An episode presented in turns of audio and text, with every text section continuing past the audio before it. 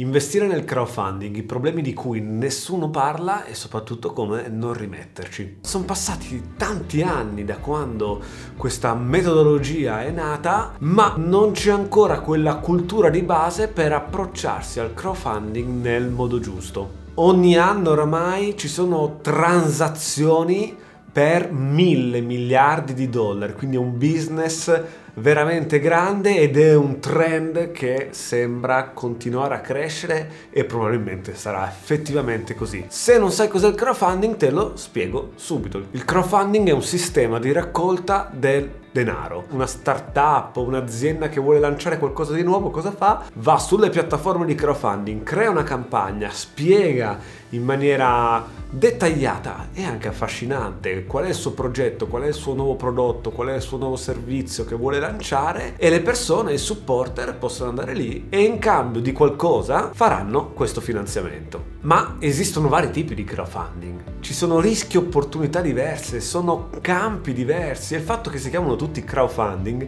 già crea confusione e crea confusione anche ai legislatori che sono quelli che dovrebbero emettere delle leggi per regolare questa grossa macchina che raccoglie soldi e finanzia imprese. Le leggi non sono ancora preparate per regolare nella maniera giusta questo fenomeno perché non si capisce ancora bene quali sono le varie differenze e adesso te le spiego. Esiste per esempio l'equity crowdfunding dove tu finanzi un'azienda perché sta lanciando appunto un'espansione, un nuovo prodotto eccetera eccetera e l'azienda in cambio ti dà un pezzo dell'equity, le azioni. Poi esiste il peer-to-peer lending, ovvero tu finanzi un'altra persona che ha bisogno di un finanziamento, un privato, lo fai al posto della banca. In cambio l'altra persona che riceve il finanziamento ti garantisce un rendimento, che so, di 7% l'anno.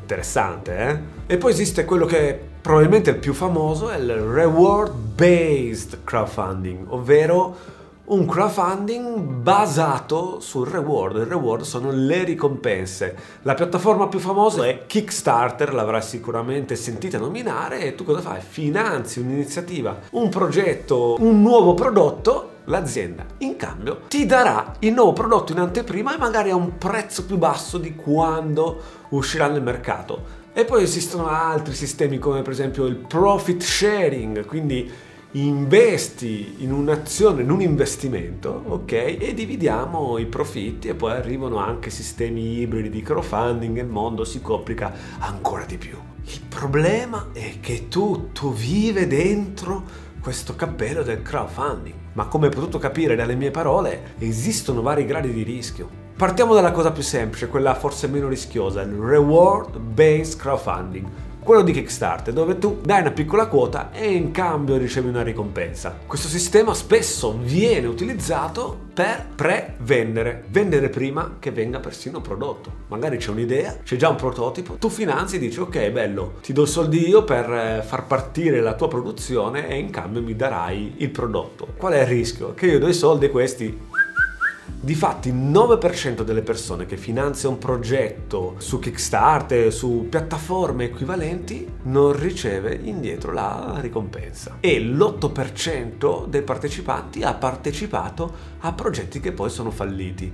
E non è così facile recuperare soldi, anzi è quasi impossibile. Nel 2017 è stata fatta una class action contro una società che ha creato una penna tecnologica, si chiamava Free. È stata una campagna fenomenale, solo su Kickstarter ha fatto più di 5.000 bakers. Il problema è che la penna non è mai arrivata a nessuno, quindi tutti gli investitori si sono messi insieme, hanno assunto il legale, il problema è che hanno perso perché la transazione tra un supporter, quindi un fan, che ti dà dei soldi e tu in teoria un giorno, prima o poi, forse, darai indietro questa ricompensa. Capiamo quindi che il mezzo è interessante, ma c'è un problema di fondo. Come fidarsi? Di chi fidarsi? E soprattutto, ho le competenze per fare le verifiche e per capire se il mio investimento è nelle mani giuste? Perché ben più complicati sono i crowdfunding dedicati agli investimenti. Equity crowdfunding, profit sharing crowdfunding,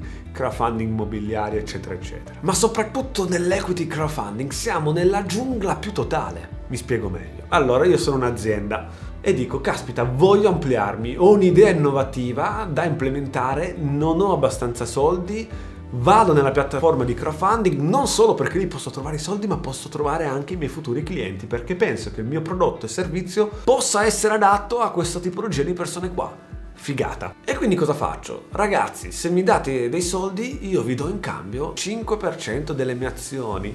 E dico, per un calcolo fatto da chissà chi, che la mia azienda, nonostante faccia un fatturato di un milione di euro, ne valga 12 e perché no 15. E tu, investitore privato, dici, caspita, il progetto mi piace e investi e magari investi in un'azienda che ha pompato tantissimo il suo valore. Nel mondo degli investimenti esiste già questa cosa. Un'azienda per trovare nuovi soldi si quota in borsa, ma ci sono dei controlli, ci sono degli esperti, si passano degli step per fare tutto ciò. Capire qual è il valore di un'azienda che ha un fatturato, che ha un utile, è già una cosa difficilissima. Capire il valore di un'azienda, che magari è solo un'idea, è ancora più difficile, se non impossibile, sono stime. Per capire quanto vale un'azienda bisogna avere delle competenze. Bisogna conoscere anche le persone che ci sono dietro, quali sono i competitors, quali sono i rischi. Pensa che una cosa simile a quella che abbiamo visto fino adesso succede anche nel peer-to-peer lending, dove tu, investitore, fai un finanziamento a tutti gli effetti a una persona che ha richiesto questo finanziamento, una persona privata. E perché la persona chiede un finanziamento alla piattaforma dei peer-to-peer lending, solitamente ha degli interessi molto più alti di quelli che avrebbe in banca? Perché forse la banca lo considera troppo rischioso? E allora come faccio anche qua io a capire che rischio veramente sto correndo? Considera che il 90% delle nuove start-up fallisce. Considera che il 75% delle startup che hanno ricevuto degli investimenti da dei fondi di venture capital fallisce. Io che sono privato e che non ho le sue capacità, come posso fare di meglio? Un sito di crowdfunding si rivolge alla massaia, alla persona comune e quindi è proprio quella persona lì che ha bisogno di essere più protetta. La piattaforma non può essere solo una piattaforma dove faccio incontrare l'investitore non professionista e l'azienda, deve fare dei controlli. Quindi la regolamentazione deve cambiare e sta cambiando. Però ricorda che la migliore protezione che hai non ce l'hai dalla regolamentazione dello Stato non ce l'hai dalla piattaforma che è più fica, più brava e fa i controlli migliori.